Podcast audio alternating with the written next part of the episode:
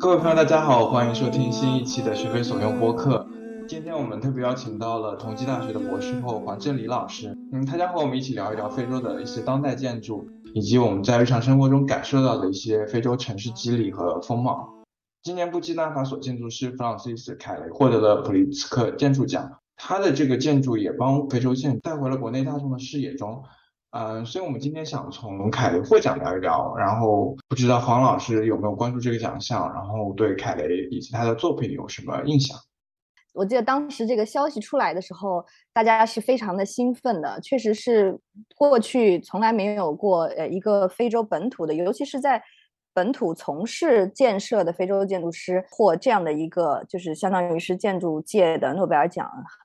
他的这种工作，相当于是受到了这个世界和西方主流的这个建筑学界的认可，这个事情也是非常的激动人心的。嗯，一个也是因为我自己在从事呃非洲城市研究以及非洲建筑研究相关的工作，这个呢，我觉得就是你刚刚用了一个词，说把这个非洲建筑带回了我们公众的视野，这个我觉得是挺有意思的。因为其实非洲建筑并不是像我们想象的那样，好像它是一个。很新的，或者说，可能我们大众对非洲建筑这四个字的想象是在一个特别荒芜的地方立起来一个东西，然后我们可能在甚至在普利兹克奖介绍的那些图片里面看到，好像凯雷他的建筑给我们也是造成了这种视觉上的印象，就是建筑环境，比如说他的学校啊，周边的环境都是非常荒凉或者是非常原始的一个状态，然后他的房子就像是一个地景建筑那样的立在一片荒芜当中，但是实际上。非洲的现代建筑实践和当代建筑实践，它它其实已经有上百年的历史了，而且甚至是更久远。只是说这个课题可能还没有在我们主流的建筑研究当中被大家所去深刻的认识，或者获得这么大的关注。所以我觉得他的这个获奖是一个重大的文化事件，就是让非洲建筑这个很重要的课题啊重新获得了大家的认知。但是我觉得我对凯雷的这个建筑的印象。我觉得他是一个非常典型的一个非洲的建筑师，呃，因为我所知道的，在非洲很多的本土建筑师，他们在非洲从事大量的这个建筑的工作，其实他们的主题跟凯雷，我的理解上，他采用的一些工作的主题是非常相似的，如何用相对简单的、经济的解决方案去解决一个建筑当中最基本的问题，就是提供一个遮蔽。这个是在他很多的获奖建筑当中一个很重复性的一个主题。当然，他能够获奖，并不是完全是因为这个建筑，但是呢，他现在开始又做一些公共性的。啊，有一定社会政治含义的一些大型的建筑，也是因为这些大型的建筑呢，他才被主流的建筑社会所认识。但是，我认为他主要的这个工作内容还是体现在他那些去用基础的本土的材料去解决日常的生活和群体生活的需求的这个主题上面。这一点是非常振奋人心的。但是，我们也看到普利兹克奖这个奖项，如果大家了解的话，我们去回溯它过去几年获奖的这些建筑师。呃，当然，过去的话，它肯定是以西方的建筑师为主。那么，在最近的二十年里面，慢慢开始东方的，或者是我们过去说的比较边缘的这些国家的建筑师，也慢慢获得了更多的重视。建筑分析人士就发现，从去年有一个比较重大的转型，就是他更加关注这个建筑本身，它一个一些最基本的议题，就是如何采用更加经济的、简单的、淳朴的这些手段去解决。人的对这个 shelter 的一个最基本的需求，那么包括去年获奖法国的事务所，其实他也是在关注这一方面的问题。我我认为凯雷跟他们的工作是有很大的相似性，就是从这个方向来讲，当然他的文化社会含义是不太一样的。黄老师也提到了，就是说他用一些比较经济的材料和手段来提供这种遮蔽功能。没有想到，其实凯雷他用了大量这种粘土嘛。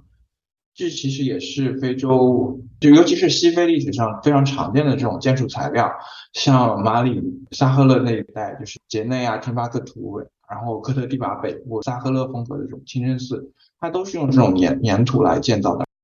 这些建筑应该也已经都是呃世界文化遗产了。然后它其实我觉得是在一种传统的这种对传统的这种重新利用和重新发掘。其实我们这个学非所用，我们的 logo 上的这个“飞”字，其实也是借鉴了萨赫勒风格清真寺的这种建筑形式。然后这个“飞”字其实凸出来的这个三横，其实就模仿了粘土建筑墙面上常见的用于加固和维修的木杆。然后我们接下来就聊一聊黄老师最近在蒙巴萨做的这个项目吧。好呀，就是我现在在做的这个项目呢，我觉得是挺有意思的。它有意思的方面很多，就是我觉得这个项目它有意思的地方在于它有很多带给我很多新鲜的刺激。首先呢，从操作的层面上来讲，这是第一次我们能够成功的把中国和非洲的学生，建筑设计这个专业的学生，把他们带到一起来从事一个。建筑设计的一个课题，当然我们现在也不是说成功的建立起了一个样本，我们也在尝试当中，是今年三月份才第一次开这个课。我觉得这个课开的还是比较顺利的，最后取得的成果就包括学生的这个工作的能力，呃，设计出来的这些东西，我觉得是比我预想的要更好。但是比我想象的更好的是，呃，我们因为受到疫情的影响，所以学生没有能够前往现场去进行调研。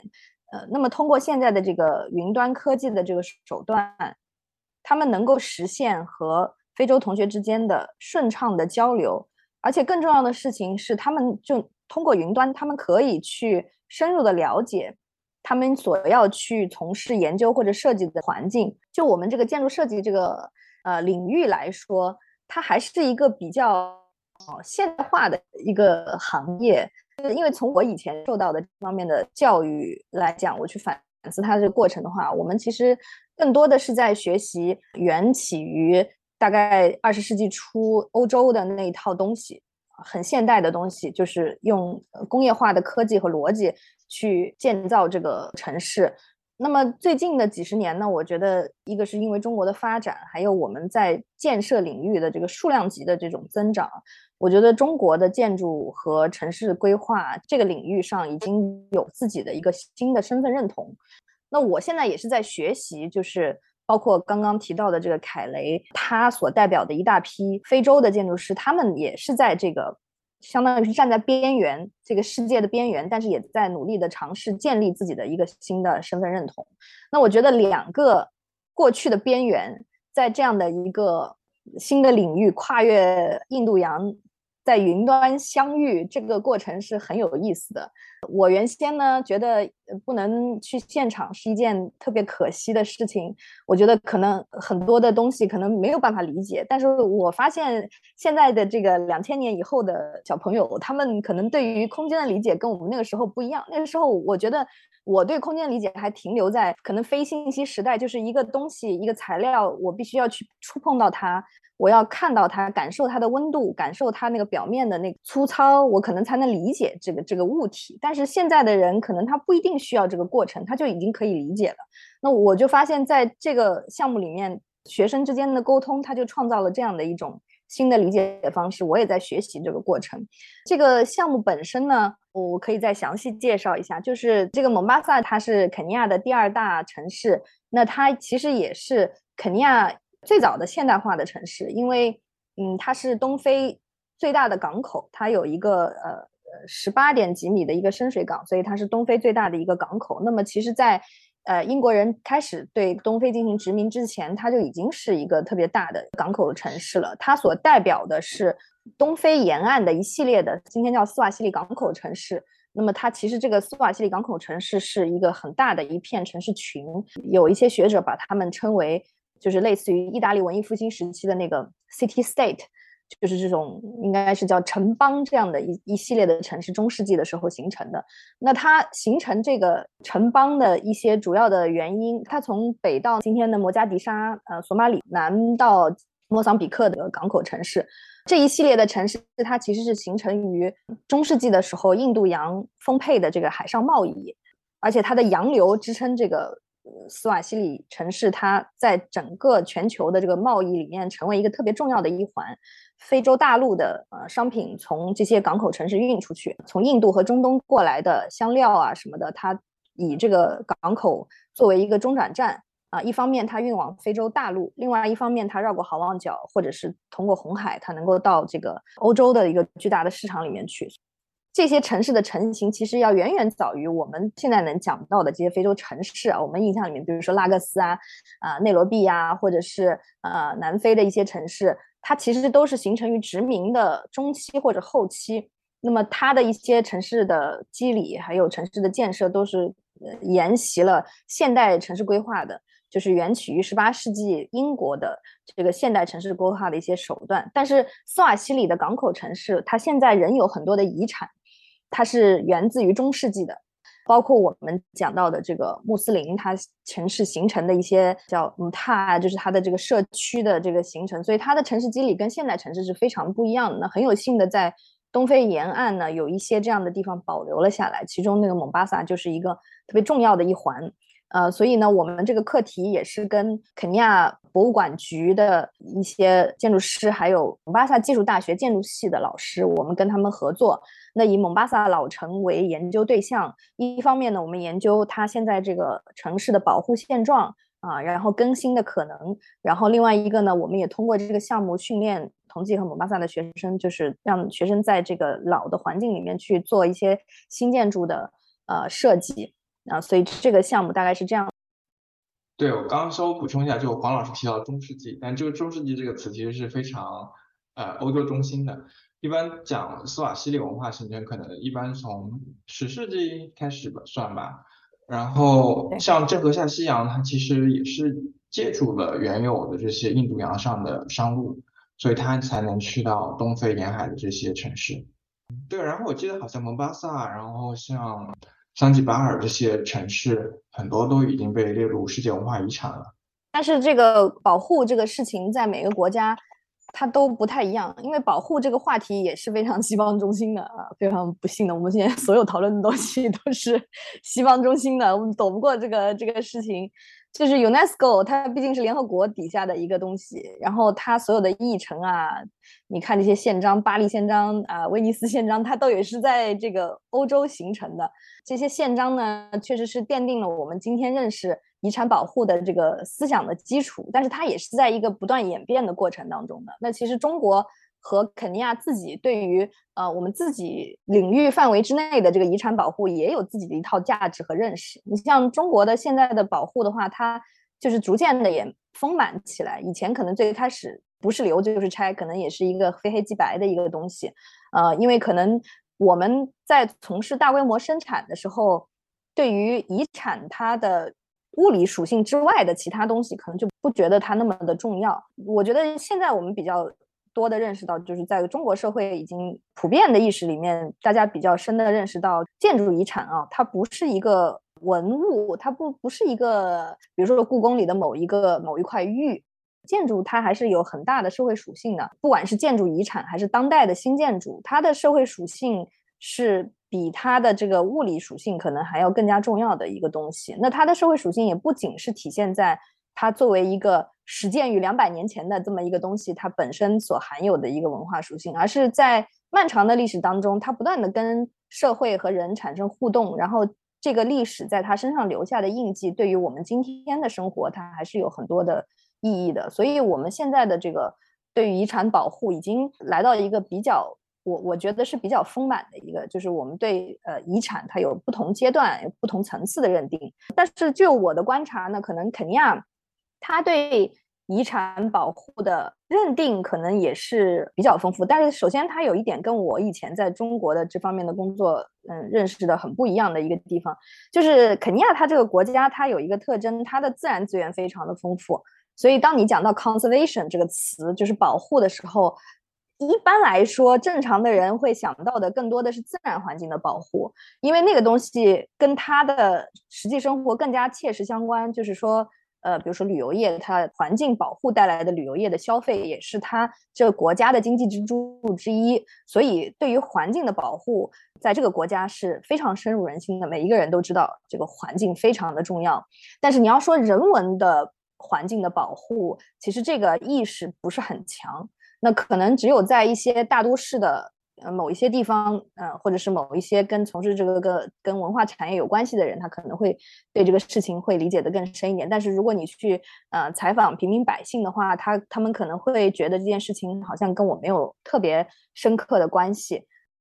但是在肯尼亚，它其实它的法律是是挺健。如果你光看它的法律文本的话，它是有比较详细的法律规定啊。我要呃哪保护哪一些的东西，包括朗木啊，还有这个呃蒙巴萨的老城，它其实都是 gazetted，就是属于列为比如说是一级文物啊要保护的。但是它就算是法律条文规定，但是它没有一个完整的策略说我们怎么样去保护，资金从哪里来，人从哪里来。怎么去培养大家的意识？就是这个东西好像还没有形成一个系统的策略，所以我们看到今天的老城呢，它有一个很大的挑战，就是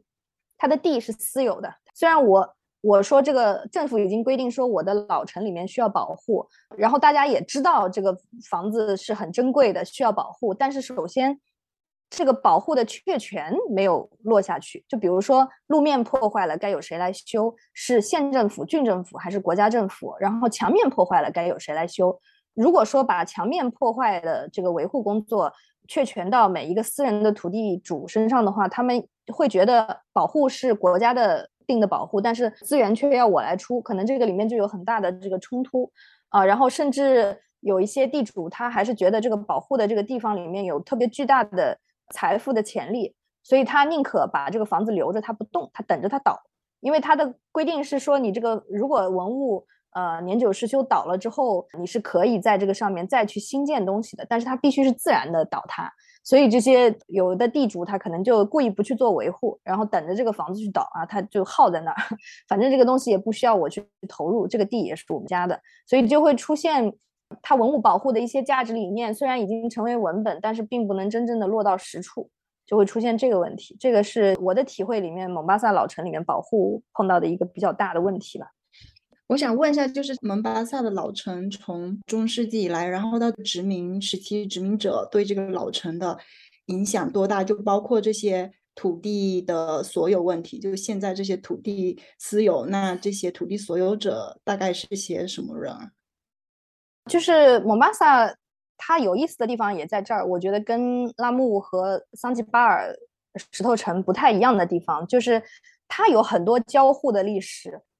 就就可惜我们 Podcast 里面不能插插图，是吧？就是它跟拉木和啊桑吉巴尔不太一样的地方在于，它和大陆形成一个特别有意思的关系。拉木是一个岛，它离大陆还有一段的距离。就是你可以想象中世纪的时候，当我有一个船来了拉木。它是要再用船运才能到达大陆的，那桑吉巴尔就更加了，它离大陆的距离还是相对比较远。但是蒙巴萨它跟那个大陆有一条很浅的浅滩连在一起，所以其实很早以前就有一座浮桥是可以直接连到大陆去的，所以它的这个贸易关系是非常强的。所以为什么呃英国人来了之后他没有去栏目，但是英国人一眼就相中了蒙巴萨，就是因为蒙巴萨它作为一个港口城市，它有得天独厚的优势，在这个地方。呃，抛了锚之后，货物可以很方便的运往各个地方。你可以走海路，也可以走陆路。所以英国人来了之后呢，就在呃蒙巴萨的岛上迅速的建立起他的这个市政的一些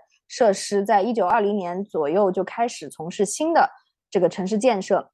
那英国人他跟其他的这个殖民者，比如说跟葡萄牙人很不一样的一个地方呢，他是以一种比较温和的方式去建设城市的，通过跟当地的斯瓦西里人当中的一部分贵族去合作，来建立他的新城的。那这部分斯瓦西里人呢，他就相当于说的难听一点，就是买办性质的；但是说的好听一点呢，他就是说既站在自己人的这个立场上去维护当地的人的利益，另外一方面也去满足英国殖民者的一些城市建设的要求，比如说英国殖民者。他们就觉得你原先在老城附近的一个港口啊，那个地方的港口的深度不够，不适用于现代的这个大型船只，所以他就把港口移到了这个岛的西面。这样子一来呢，也间接的保护了原来在东部的一些中世纪留下来的那些已经建立起来的一个社群。那么英国人呢，只在他这个外围去进行了一些新的城市建设，他建立了自己的这个市政用的一些东西，道路也从外围去经过，然后呢，又建立了一些阅兵的地方呀，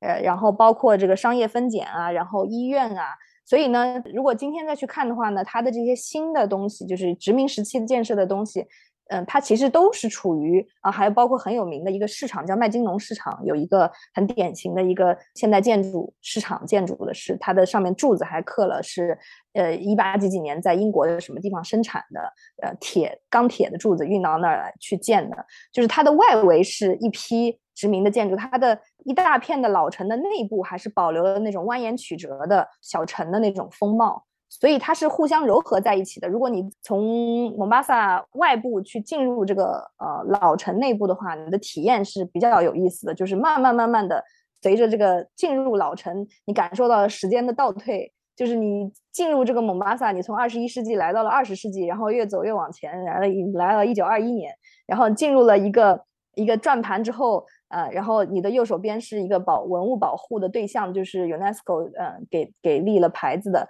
呃耶稣堡就 For Jesus。然后你往左一转，就是进入到它的这个老城里面，呃，然后你就会看到，哎呀，这有十九世纪建的房子。然后你越走越深，就会看到有十八世纪建的房子，然后也可以看到十七世纪建的清真寺。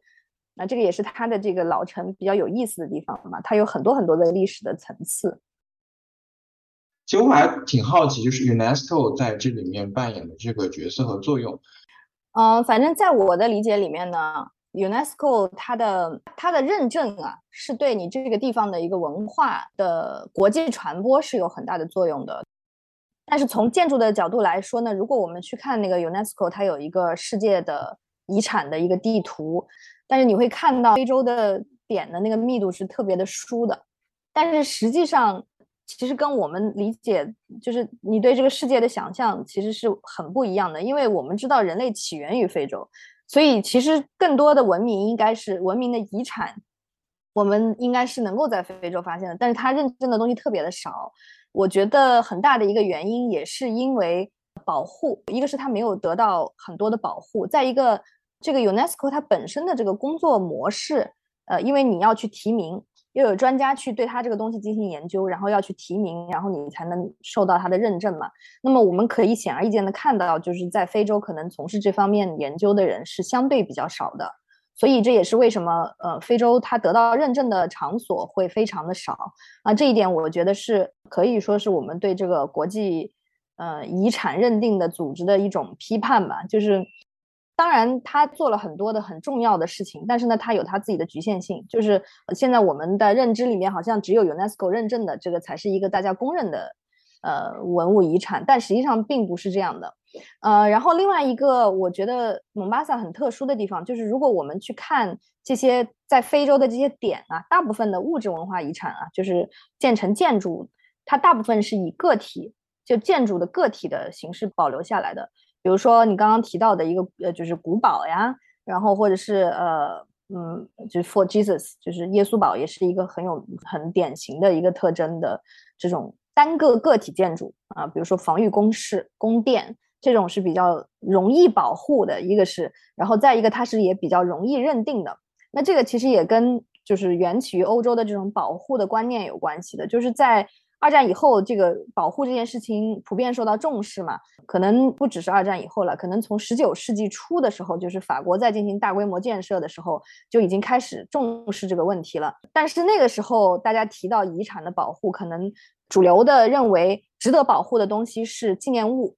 就是象征了某一个历史事件，或者是象征了某一类群体的纪念物。其他的东西可能，呃，当时就没有在很很去重视。那么一直是到。一百多年之后，差不多是八十年代左右的时候，才有形成新的这个体系。就是说，就是我最早的时候提到的，不光是纪念物，它才具有文化属性。很多的建筑，它由于保留了某一个历史阶段的跟人和社会之间的这种互动的痕迹，它同样具有很重要的历史意义。那么，蒙巴萨它的特殊之处就在于，它是作为一整个这个社会的群体的一个。一个特征，我觉得栏目它也是，就是这两个东西它是比较同质的。那么这种呢，在整个非洲来讲是比较特殊的。它之所以能够保留下来，我觉得一个确实也是因为在中世纪的时候，这种港口的城市高密度的，啊，然后具有比较独特的商贸特征的，然后又有大规模的建设的，这个不多的。那么在非洲的东岸是由于它的这个商贸的特征啊，它建设了一批这样的城市。然后再一个呢，就是说。它能够用这一种相对来说比较恒久的材料，珊瑚石，不是真的珊瑚啊，就是这个珊瑚化石，实际上就是我们今天跟其他的那个石灰石差不多的那种，呃，材料去建设的相对比较恒久的这个房屋，它的物理的属性能够被保留下来，也是很重要的一点。所以我觉得这两个特征是使得它能够引起这个 UNESCO 重视的一个很大的原因。那从政府的角度来讲的话，他觉得这个东西是有，比如说旅游业方面的潜能的，那他是不是应该被保留下来？但是我要去发掘它的旅游业，我是要进行投入的，我要保护，我也是要进行投入的。当我没有那么足够的公共资产去对它进行投入的时候，私人财产它可能有他自己对于旅游业的这个想象，呃，所以这个里面就会有产生这样的矛盾。所以怎么说呢？就是 UNESCO 它。最重要的一个贡献，可能是对这个老城进行了测绘，然后在九十年代的时候就已经有了一个比较完整的一个记录。那我们今天依旧可以去看到它那些文档，然后去比对哦，可能三十年后这个房子发生了哪一些的变化。但是具体要怎么去实现它的保护啊？这个保护怎么对当地人产生意义？这个事情恐怕是 UNESCO 它这么简单的一个认真的工作做不到的地方。嗯，蒙巴萨好玩的地方就是在于上去之后，你会发现它是所有的人都在做的自己的事情，它不是一个博物馆，就是它不完全是一个历史的东西，它还有很多现在的场景，你可以去了解当地人是怎么生活的。它鲜活的地方在这儿。我每一次去的时候都有这种感受，就是说，可能我在某一个地方，那些导游跟我说上两句话，然后因为我现在已经是熟客了啊，我已经不需要导游了。然后我一旦自己进入老城之后，那些人就会就像我不存在一样的，最多看我两眼，但是他们该干嘛的还是在干嘛。蒙巴萨有一个特别大的一个副食品批发市场吧，叫 Congoia，小商小贩就会一大早去那个 Congoia 采购，然后呢推着那个手推车来到这个岛上，然后去卖他们的东西。然后那些人就是非常繁忙的，因为他赶那个时间嘛，然后他就会推着那个手推车咔往前赶。然后有的时候我也会经常被一些手推车撞到，就是他其实不是很在乎你，他觉得是你打扰了他正常的生活，他不是特别在乎你作为一个游客在这个地方消费的这种感觉。所以这这种时候，我觉得是呃让我体会到这个蒙巴萨作为一个有机的城市，它比较有魅力的地方，它不再是一个一个古董啊，它是一个特别鲜活的东西。我觉得它的好玩的地方在这里。我想再拉回，就是黄老师在蒙巴萨做的这个项目。刚刚您提到，就是让学生在老城的一些空间里面做一些小规模的城市更新，我是这么理解的。那我在想，其实就请黄老师聊一下，就是城市的这种建筑维护、老城更新与现代化这种关系，也可以提一提，就是您那个项目里面有什么一些比较优秀的、有好玩的一些案例。呃，研究成果说句实话还没有很多。一个是因为我们那学生也是今年三月才开始做这个课题，因为也没有去现场嘛，确实这个效率就没有那么高，所以没有什么特别可以拿出来分享的东西。我就讲几个我印象比较深刻的场景吧。可能我觉得这些生活的场景还是比较生动一些。一个就是我刚刚提到过的麦金农市场，这个地方是让我印象比较深刻。那这个市场是差不多是在二十世纪二十年代的时候，英国人在那个地方建设的一个市场。那这个市场呢，今天就变成一个地标建筑被保留下来。一个是它特别有特色的一个立面，但是我觉得比较有意思的是，今天它依旧是一个市场，而且它卖的是一个非常具有当地特色的一些东西。除了蔬菜之外，主要就是卖香料。就是香料，我们知道是东非苏瓦西里。就文化的一个重要的标志物吧，就是它之所以会成为这个海港城市一个重要的中转站，也是因为当年的香料贸易。所以这个麦金农市场今天是我觉得整个蒙巴萨海岛上面一个很重要的旅游体验的一个地点。就是你到那个地方去，你会看到一个古老的二十年代的一个建筑，一百年前的一个建筑。到了里面去之后，你会看到非常新鲜的五颜六色的蔬菜，然后呢还有。各种五颜六色、瓶瓶罐罐摆着的香料，磨成粉的香料，就玛莎拉呀这些东西。我印象比较深的就是你进入那个场所之后的那个人的感受，就是声音、光线、色彩，就是那个感受是跟外立面是对比非常强烈的。因为它的那个外面就是一个灰白的那墙面，但是你进入到场所里面去之后呢，首先映入眼帘的是彩色的蔬菜、彩椒啊、胡萝卜呀，然后穿着。穆斯林特色服装的小商小贩，他们会跟你喊说：“我我这儿卖的是什么东西？”中间的柱子又是两百年前从英国进口过来的一些钢铁的柱子。那个屋顶呢，你一看又是新修的，是二十一世纪的 新修的那个铁皮屋顶。然后墙面呢是原始的墙面，但是呢，我好像是十十来年前吧，就是当地政府为了鼓励大家再去用这个地方，所以呢搞了一个翻新的项目，让当地的画家在那墙面上画一些画。现在的墙面上画的是各种的蔬菜，而且用的是非常鲜艳的颜色，所以你进入到这个市场里面去，你就马上会被这种声音、鲜艳的色彩，然后还有香料那种特别丰富的味道给包围。所以我对这个地方的。印象是特别深刻的。我讲述的这些是我们这个我们同学在通过云端啊，他们可能很难体验到的一个东西，就是对场所的体验。除了视觉之外，还有很重要的就是这个温度、湿度、嗅觉、听觉这些东西，可能都是构成一个空间很重要的一个方面。这个也是我觉得遗产在今天的价值里面很好的一个体现，就是它。作为一个百年的建筑，大家都知道它是很宝贵的一个财富。但是同时呢，今天的人又很鲜活的在使用它，然后通过这个场所，把这个游客和当地人又很紧密的联系在了一起。所以我觉得这个房子是给我印象很深刻的一个一个房子。很有意思，就像蒙巴萨这样这种阿拉伯人、非洲本土、葡萄牙人、英国人这种层层叠叠的这种影响，我觉得就构成了一个非常有生命力的这样的一个城市。让我想起了在拉克斯岛上，呃，逛街的这种感受吧。因为像周五这种，然后也是穆斯林的聚礼日，拉克斯岛它基本上其实就是一个大市场，你是打不到车，然后你就算有车也是寸步难行。然后它更像是一个巨型的露天大市场，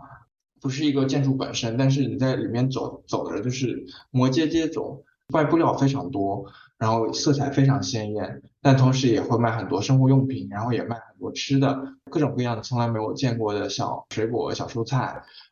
刚才整个关于这个蒙巴萨的讲述，就对我来说特别有意思，因为我基本上都在南部非洲，然后我觉得这个刚才黄老师形容的这个蒙巴萨，就有点拓宽了我在。就这种空间，甚至在时间上，关于非洲城市的想象，因为在南部非洲，就是像黄老师一开始讲的，这个历史城市的历史基本上就是跟殖民的历史绑定的，所以思考这个城市的时候，大部分情况下都是在殖民后殖民的这个框架下思考，然后可能蒙巴萨会有一个更深度的、更往前的、早一些的历史，然后也。呃，甚至一些这些建筑的功能，在殖民结束之后，仍然在发挥着之前的这种功能。然后在南部非洲可能就不大一样，就比如说一些殖民时期的建筑，由于从殖民到后殖民时期的这个转型，它的这些建筑发挥的社会功能也不一样了。然后还想到关于土地所有权问题，在南部非洲肯定是一个非常重要的议题。嗯，但是基本上讨论的更多的是关于，比如说农用土地的问题。我挺少听到关于在城市中的土地所有权的这个讨论。但是这个对当下的生活的影响，尤其是青年人的影响，其实是非常大的。然后另外就是，就我也特别喜欢市场，但是在这边，我觉得市场的体验也有一些不一样。就我去过的市场基本上是两类吧，一类是专门给游客的，就比如说在卢萨卡市中心会有一个卡布瓦塔的 Cultural Village，基本上就是专门给游客去购买这些，对对对，购买这些小物件，然后有这些茅草屋啊。然后像南非有很多，就比如说在一些呃 shopping mall 附近都可能会有这些周末市场啊，但是更多的也是给。嗯，游客或者说社会阶层，就消费水平稍微高一点的，能够周末去到这些场所的人，然后去津巴布韦，我也有去一些就是 township 里面啊，就是这些。呃，现在算是贫民窟里面的市场了。比如说二手市场就非常热闹，非常喧嚣。但是这也是我们做研究者或者生活在城市其他区域的人，其实日常生活中真的很少去的。我觉得更像自己，更 像是一个像是做人文研究、人类学，就去逛一逛、看一看，并不是日常真的会去。对，就我觉得在就这些市场的体验也会非常也会非常不一样。然后可能在卢塞卡，我跟一个当地的朋友，因为我也很喜欢这些布料，然后可能跟这些当地的朋友去这些布料市场的时候，才能真正的去就享受 去买东西、去购物，然后跟着到处去逛。对，但是我对卢萨卡的印象就是，尽管那个市场感觉起来有点热闹，但是卢萨卡总体的人口密度是很低的，就是它没有那种熙熙真正的我们心里东方的那个 城市里面成长起来的人，我们所认知当中那个所谓的熙熙攘攘。就是真的挪不动腿的，我觉得可能拉各斯的那种密度会比较接近这种感觉。然后我所知道的肯尼亚的那个市场里面。也确实是会产生这种感觉，就是你稍一个不谨慎，可能你的头就会被他们扛的那些袋子给撞破的，就是那种 是是到达这种程度的，就是这这种市场，我觉得是很让人兴奋的，因为它其实是代表了这个大家对这个基本的生活需求以及对这个日子的这种渴望嘛，红红火火的那种感觉，就是我我比较喜欢这种感觉，所以我是特别喜欢去逛那种人特别多的市场。我我我也并不是去消费的，但我特别喜欢去。体验大家那种焦急，然后匆忙的那种忙碌的感觉，因为这种给人一种充满希望的感觉。对我，我也是很喜欢这样的市场。就是其实，在卢塞卡，如果你去那 town 里面的市场是这样的，基本上是摩肩接踵的，就是你得看好自己的包，一个不小心，你可能东西就没了。对，然后在。在津巴布韦，在哈拉雷也是要在可能在离这贫民窟比比较近的地方，有那种超级大的、超级拥挤的市场，就你真的什么都能找到。我也是喜欢去这样的地方，就特别有意思，会觉得特别有活力，特别有能量。我们去的非洲的那些菜市场，可能总体来讲，我没有体会说给人一种特别脏的感觉。就是在姆巴萨的那些 wet market，我有去过他们卖骆驼肉啊，然后卖羊肉、卖牛肉的地方。其实它规制的也是蛮好的，就是，然后然后蒙巴萨那地方就是还是有一些外国人的吧。我好几次去的时候都被人家认成他们认识的，就是中资公司或者是日可能是日本公司。最后我也没弄清楚他们到底把我认成谁了。但是经常会有人把我认错，说你怎么不认识我了？昨天你才刚在我这儿买了一只鸡，但实际上我根本没有去过那个地方啊，就说明他那地方国际化程度还是挺高的。历史上一直都是如此。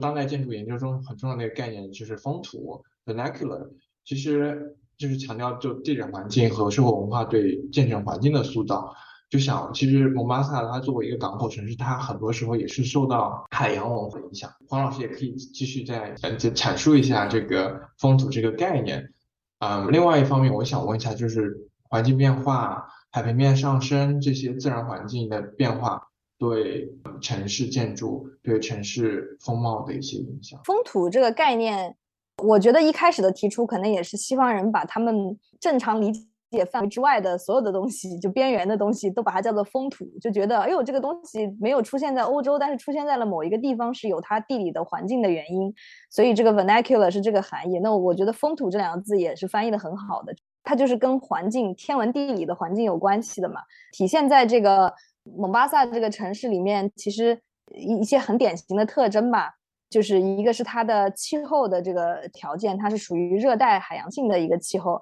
它这个气候呢，就它意味着很多的东西，一个就是说它的光照，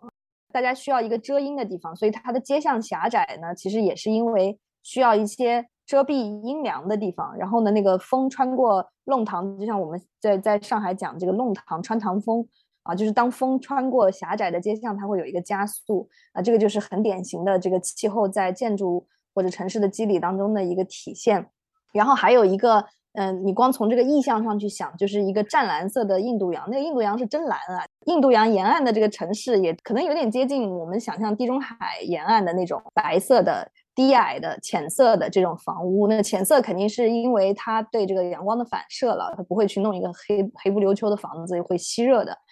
在东非的海港城市，大部分的地方都是低矮两到三层的建筑为主的这种传统的城市。一个是因为它本身的这个建筑材料承重的能力不是特别的好，然后再一个就是说它因为很热啊，它对这个房子的通风啊。然后你人也不可能说一下子去走好多好多层，也很不方便。就是这种，其实它是很粗浅的体现在房屋的这个建设当中的。所以这个我们对印度洋的想象，其实就是跟它的这个气候这样来的。然后也是很典型的反映在了这个蒙巴萨的这个建筑当中。呃，我觉得从建筑技术的角度来讲的话，它比较有趣的一个地方，还有就是红树林的这个。呃，木材的运用，我们大家都知道红树林嘛，都觉得它是一个低矮的，然后好像不是特别硬的一种木材。但是呢，其实在当地红树林的木材是被大量的用用作这个房屋建筑的结构的。然后我也是才发现，就是红树林的木材它其实是有一定的硬度的，尤其是当它坐在一起作为这个房屋的梁的结构的时候，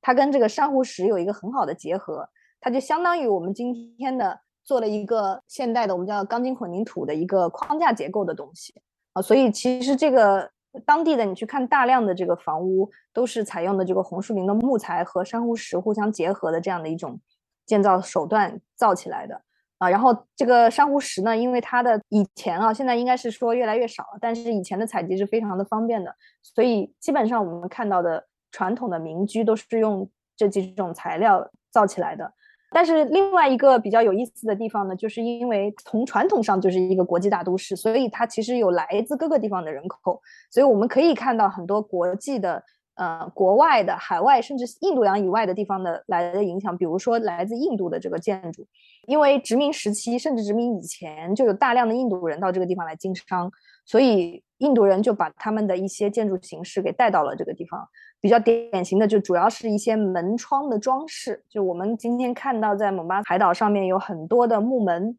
你一看就是知道是印度的古吉拉提那种拱门，然后上面有雕刻着各种古吉拉提的那种装饰，它也是一个社会地位的象征。你看到那个门，你就知道哦，这个地方以前住的是一个有钱的印度人家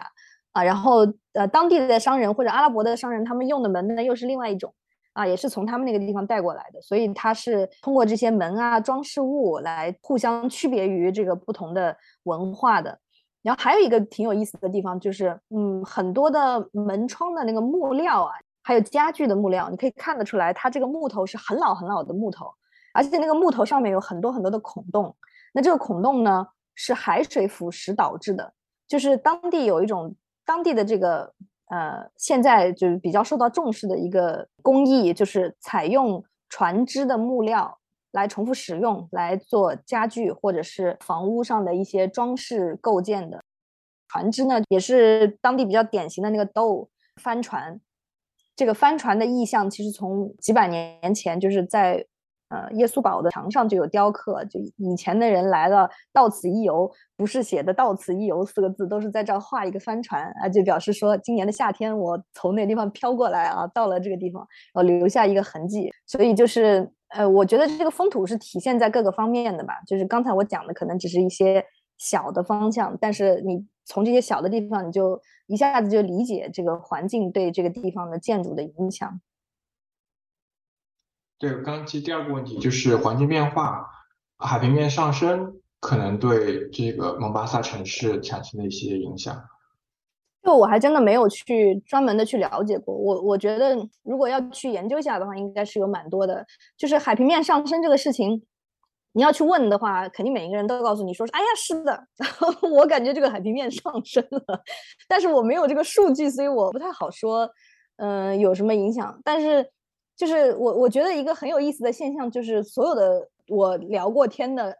本地人，不管他的知识水平、文化水平是什么样的，这个 climate change。这个 课题深深的印刻在每一个人脑海里面，这是让我很意外的。去这个蒙巴萨到海岛上去弄了个船出去玩儿，哎，然后比如说这个浪很大，他也说，哎呀，现在这个潮汐跟以前不太一样了啊，climate change。我觉得这个是一个全球的一个环境意识这个传播的一个结果。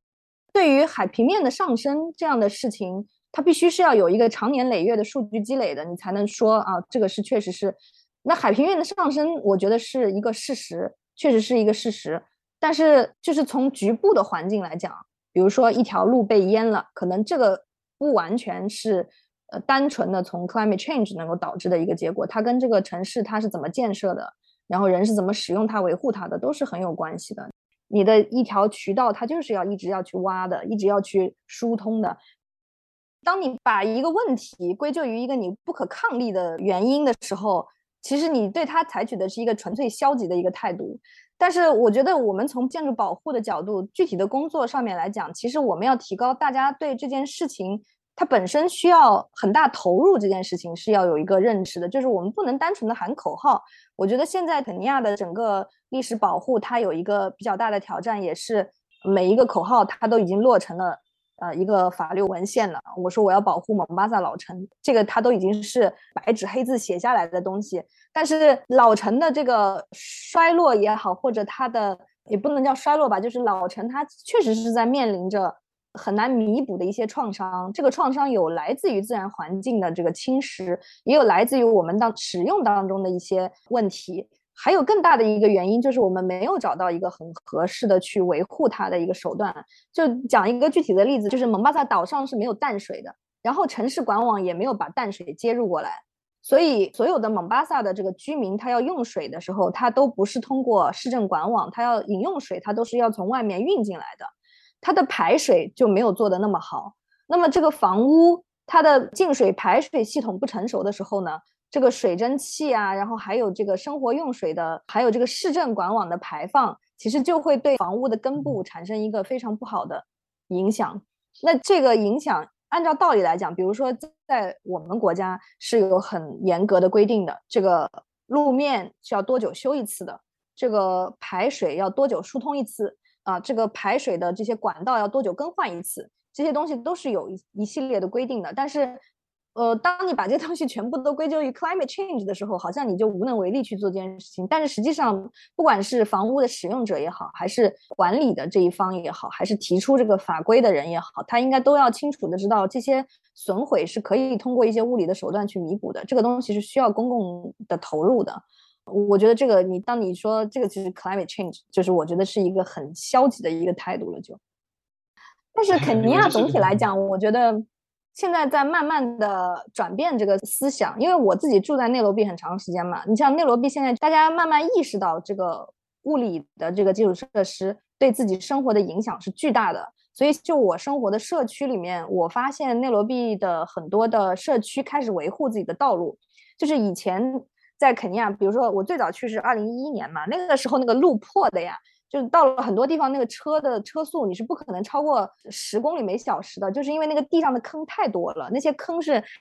大车经过日积月累形成的，然后没有人去维护，因为大家可能觉得呃 climate change 或者是人的自然的 damage 就是可能是不可逆的。但是当他发现通过投入改善了基础设施，可以给生活带来很大的便利之后。现在有很多社区里面那些小路，我基本上是每年每半年就看到有人在那修一下，然后包括那个路牌也是，以前歪了倒了都没人管的，啊，现在路牌如果歪了，可能过一会儿你就会看到有人去修一下，这些都是当地就是地方政府的责任，他们会去观察哪个地方是需要去维护的，然后也逐渐开始把公共资金放到这些方面，所以我觉得这个是一个，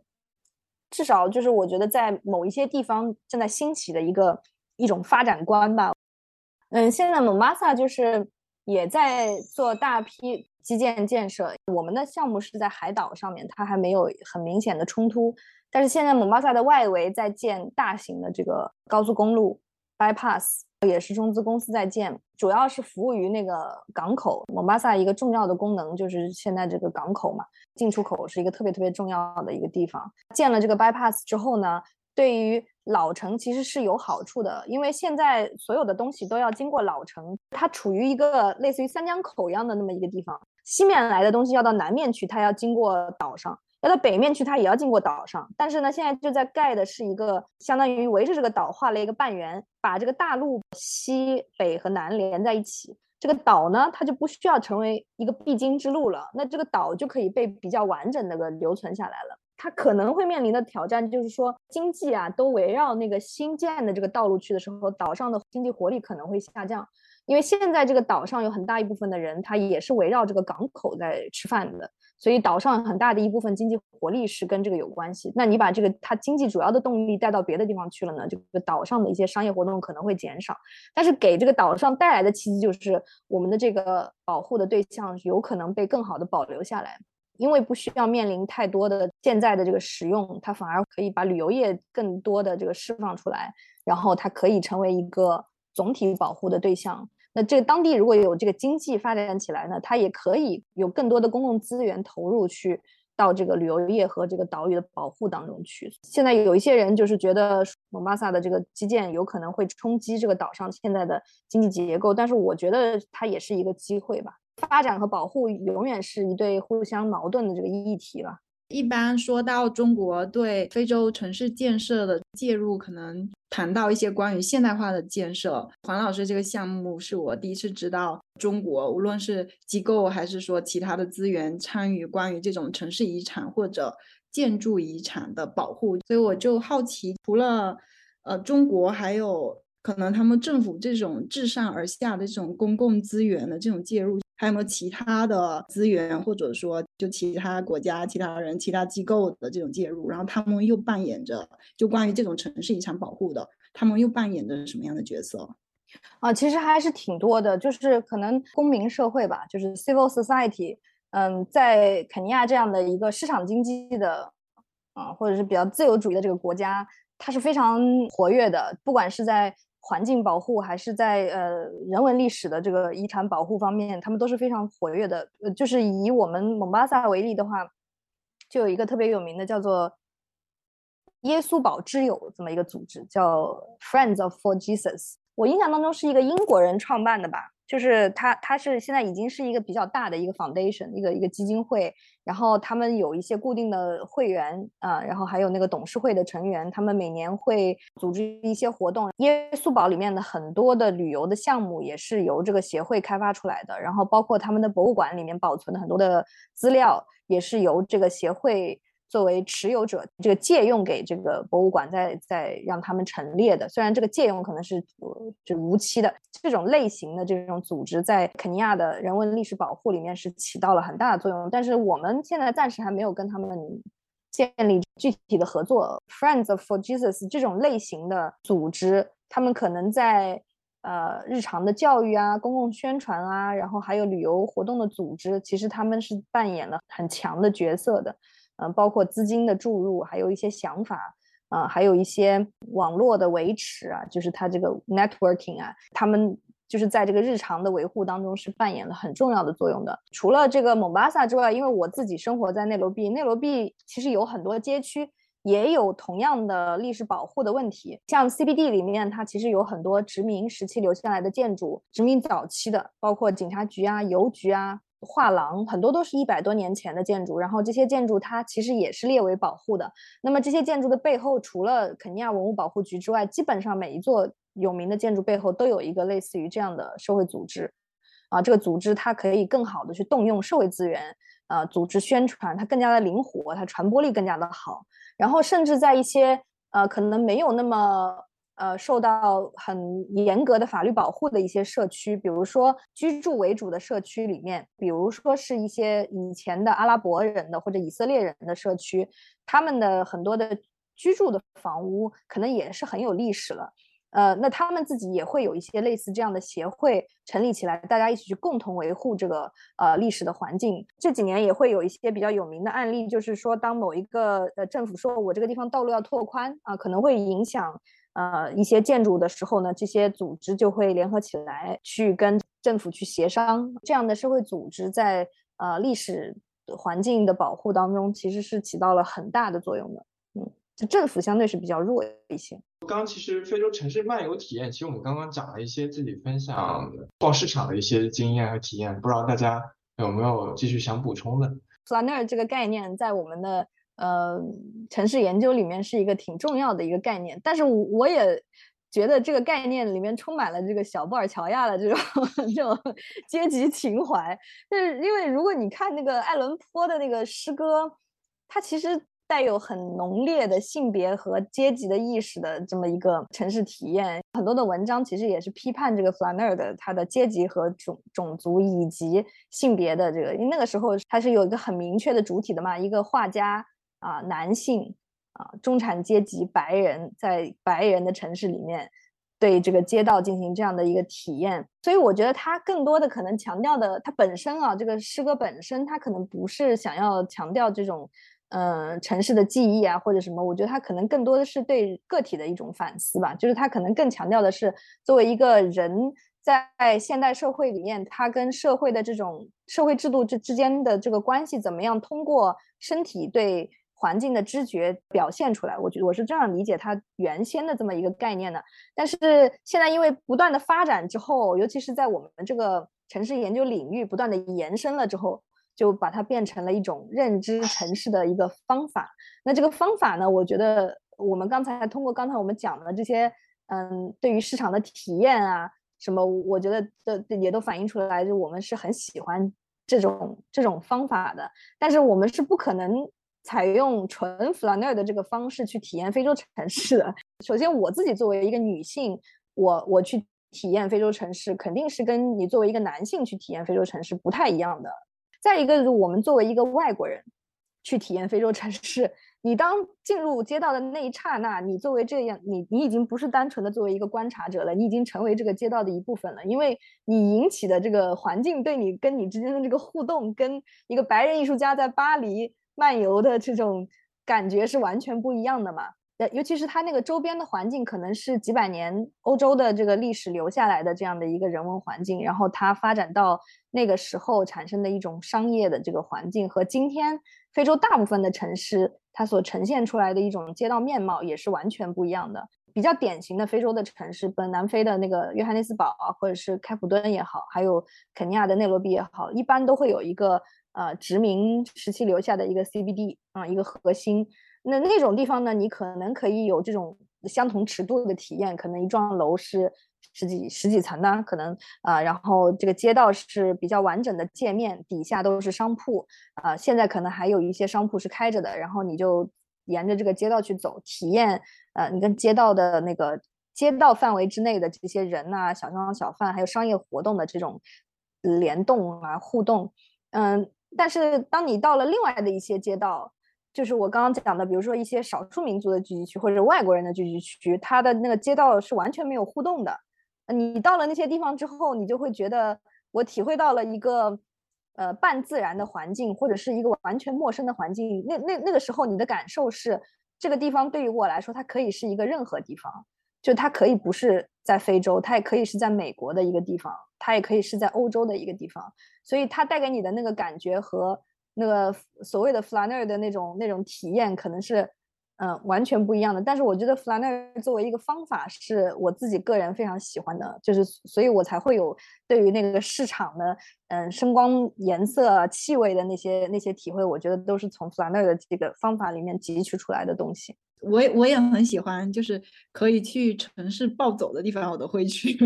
就我当时去那个津马布韦的时候，就是因为读了一个。叫做 Ivan Vera 的一个津巴布韦女性作家的一本小说，它的开头就是对布拉瓦约城市街道的描述。看了那段话之后，我就坐大巴从哈拉雷去布拉瓦约。布拉瓦约整个城市基本上都保持着几乎将近一个世纪前的面貌，就它呃描述的非常古早时期的这些呃，比如说大酒店啊这些建筑啊都还在，然后只不过街道可能现在。呃，行走的人群跟之前主要是殖民者非常不一样，但是这个城市面貌还是差不多。然后在在开普敦的时候，市中心可能就是经常会有这种 tour，就是呃会有人带你去走，然后见识从奴隶小屋啊到这个博物馆啊，然后到那个艺术馆，呃，包括市政厅啊，就殖民史下来的一个城市的这种呃整个构造的这种介绍。然后可能在一些地方。嗯，比如说在哈拉雷，它现在也有一些，呃，在 township 里面，就在这种贫民窟里面的这种步行的这种 tour，约翰内斯堡的索维托也有。我想起一个嗯很重要的一个议题，就是安全的问题。就是刚才你也提到了，到了很多的地方，现在如果嗯，尤其到了非洲的城市，人家就算带着你去，他也会提醒一句说你手机不要拿出来，或者是手机要放在一个什么地方。这个东西我觉得一直给我一种很莫名其妙的感觉，因为。我的体验是说，你你一旦被提示了这个安全的问题之后，你就成为了一个被排斥的一个个体。但是你要成为一个 flaneur，你真正想要追求的那个境界，实际上是要你成为一个被人家无视的东西。但是你一旦被人提醒了说有人会来抢你的手机，你就已经 不再是那个漫游者了。其实好多次我是若无其事，我就尝试自己去走在那个街道的内部。我好像也没有真的很极端的体验啊，当然我不是鼓励大家 去这么做，就是当你忘掉那个东西，忘掉那种所谓的极端的体验的时候，你才可以真正的去去进入到这个场所当中去。但是很不幸的是，可能在现在在这些城市里面去体验这种嗯漫步，确实还是会面临安全的问题，而且这个社会新闻会不断的提示你，嗯，会有这样的事情发生。但是我觉得可能它已经不是一个非洲城市本身的问题了，在很多的。西方的城市，它都有这个问题。比如说这两年在伦敦骑车上课过个马路，这个手机被拽走、拽拽走的，或者是在纽约的街头被人抢的这种事情也是很多的。它可能不再是一个非洲城市的问题，它可能是全球的城市，呃，在当代的漫步者都需要面临的这么一个问题吧。我想起我在伊巴丹的漫漫游的体验，或者是散步的体验，我觉得不是特别好。它一是它这个城市很大，它的这个。占地面积很大，它有很多这种交速的呃主干道，就不怎么堵车，其实很方便。但是你一旦下了这个主干道之后，就是一些坑坑洼洼的土路，然后包括很一不小心就会走进各种民居或者这种小的这种弯弯曲曲的那种小路，就自己走是很容易迷路。然后而且这样的一个很多时候这种民居里面走啊，就很多时候就会。有一种闯入者的感觉。我有一次走路，然后有一个在街边站着一群这种无所事事的这种男青年，然后带我去那个朋友，他比较小吧，好像在才上初中还高中，他就让我快点走，不要惹他，不要不要和他们有眼神接触，就是这样。他觉得这边不安全。然后，但是在拉各斯漫步就完全是另外一种体验，就是尤其是在拉各斯岛上，就是就我暴走过好几回，就是。就互动很互动感很强烈，就是并不是一种被无视的状态，但是经常会有人招揽你，就是让你买东西，让你换汇，然后但是有时候你如果问路，然后人家也会很热情的回应你，就很很自然很亲切的这种感觉，就是和让我感觉和在欧洲的一些城市漫步其实没有太大的差别。当然安全可能我一个男性我在安全这方面的顾虑会会确实会少一点。其实我觉得，关于治安这个问题，也是涉及到这种城市的建成环境，然后它的这个基础设施对人的整个活动，还有人的整个生活状态的这种塑造吧。因为南部非洲，比如说在约堡的市中心，然后在一些贫民窟里面。嗯，你要你要顾及到这种治安，你要顾及到自己的安全，也不仅是我们外来者的漫游体验，也是很多当地人的日常体验。所以，这整个殖民遗留遗留下来的这种建成环境，本身就在塑造着包包括暴力啊，包括其他各方面的形成的这个因素。就是我觉得漫游作为方法，就是还是有它的局限性，但是确实还是有效的。就你还是能去。丈量，然后能去体验他们也能体验到的一些日常的经验吧。所以我的一个经验就是，可能在一个做一个长期的课题的时候，我就得不断的去，不断的去，然后把自己混成一个，说白了就是把自己混成一个熟悉的人。就是包括这次在蒙巴萨也是，我们合作方是提示我好多次，因为那个老城里面。它是一个人口聚聚居的情况嘛，所以有的角落他一再一再的跟我讲说那些地方不要去，而且他说你每次进入老城的时候我都要在场，那他确实也是出于这个关心嘛，但是我不可能每次都找他的嘛，所以我就有的时候我会自己去，呃，有那么一两次我走到一个地方的时候呢，就呃有一辆车就拦在我的面前，然后里面坐着一对非常慈眉善目的老夫妻，然后跟我讲说你不要再往前走了，那个地方不太安全，然后我就会掉头的。所以现在基本上我曾经到过的地方，我都走过十遍以上。然后呢，那些人就不会再把你当成一个陌生人，慢慢的你就逐渐体会到你想要的那种感觉，就是你成为一个这个社区当中的一个不不太重要的一个东西，然后你再去体验它。然后我以前在那个贫民窟工作的时候也是这样子，到后面。就是我去的次数多了之后，就是他们甚至就是觉得我不去就觉得很不正常，然后嗯，时间长了之后就变成习惯我的存在在那个地方，然后就才能观察到他们一些真真正的生活。所以田野还是真的很重要的，就是你要嗯进入到那个场场所里面。呃，然后要把外面的那层保鲜膜给去掉，就是你要变成一个粗糙的啊，你已经在这个环境里面经营过的一个东西，我觉得你才能真正的说，我在这个地方 做过田野。说的非常好，深有感触。呃，就最后一个开放式的问题吧，就是王老师，您是怎么畅想就是非洲城市的非洲或者非洲建筑的这个未来的？我对非洲城市非常期待，因为我从很早第一次接触非洲城市的时候，就有跟很多的中国人有很有很一致的看法，就是哇，这不是三十年前的中国吗？就是造成这样的一个呃印象的一个很重要的原因是，就是我们中国人的成长记忆里面是有一个很呃，就是可能是我这一代人啊，有一个很深刻的一段阶段，就是一个呃农业社会。向呃城市化转型的这么一个阶段，这个阶段是一个很难以自处的这么一个阶段。化成具体的这个具象的概念，就是我我我想象从学校回家的路上是要经过一大片的田地和那个呃挖棚啊，然后呢。路上就放学的，我们那时候排路队嘛。放学的路上，那个两边是奥拓的车、奥迪的车，还有拖拉机，是互相在抢道的，是这么一个一个一个过程。呃，那么这种这种记忆，还有就城中村的这种记忆，其实是在我们这一代中国呃二二三线城市的这个小孩的这个印象里面的。那当我们去到非洲的时候，有很多很类似的意象，就比如说我走在路上的时候。呃，或者坐在车里的时候，车很堵，在大马路的中间，突然之间从边上来了一群羊，啊，就是在在卡在你的前面，然后你这个本来就已经很拥堵了，然后农民啊，那个牧羊的人跟那个司机又吵起来，就是这种农业和现代化城市互相杂处的这么一个阶段，是造成我们这种印象的一个很重要的一个原因吧。呃，然后，但是在我时间体会的长了之后呢，现在对城市化这个问题有了比以前更加丰满的认知吧。就是我们这一代人在中国成长起来，里面有一个很固定的认知，就是说，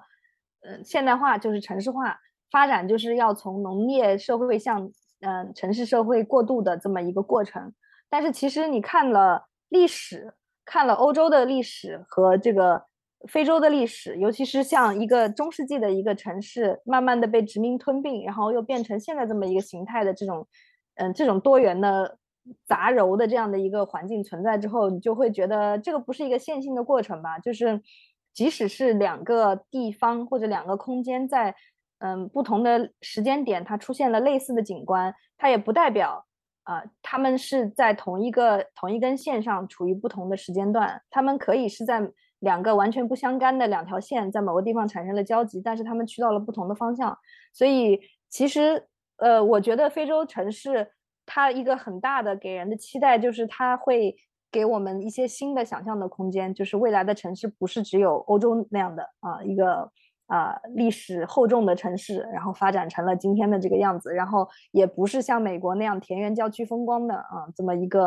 呃，往往郊区一开，一大片小岛的那种那种城市，也不一定是像亚洲城市这样子全部要往上涨的，这个也不可能的，因为一个很现实的问题就是钢筋在非洲很贵的，它没有本土的生产，所以钢筋这个很重要的支撑高层建筑的一个材料。它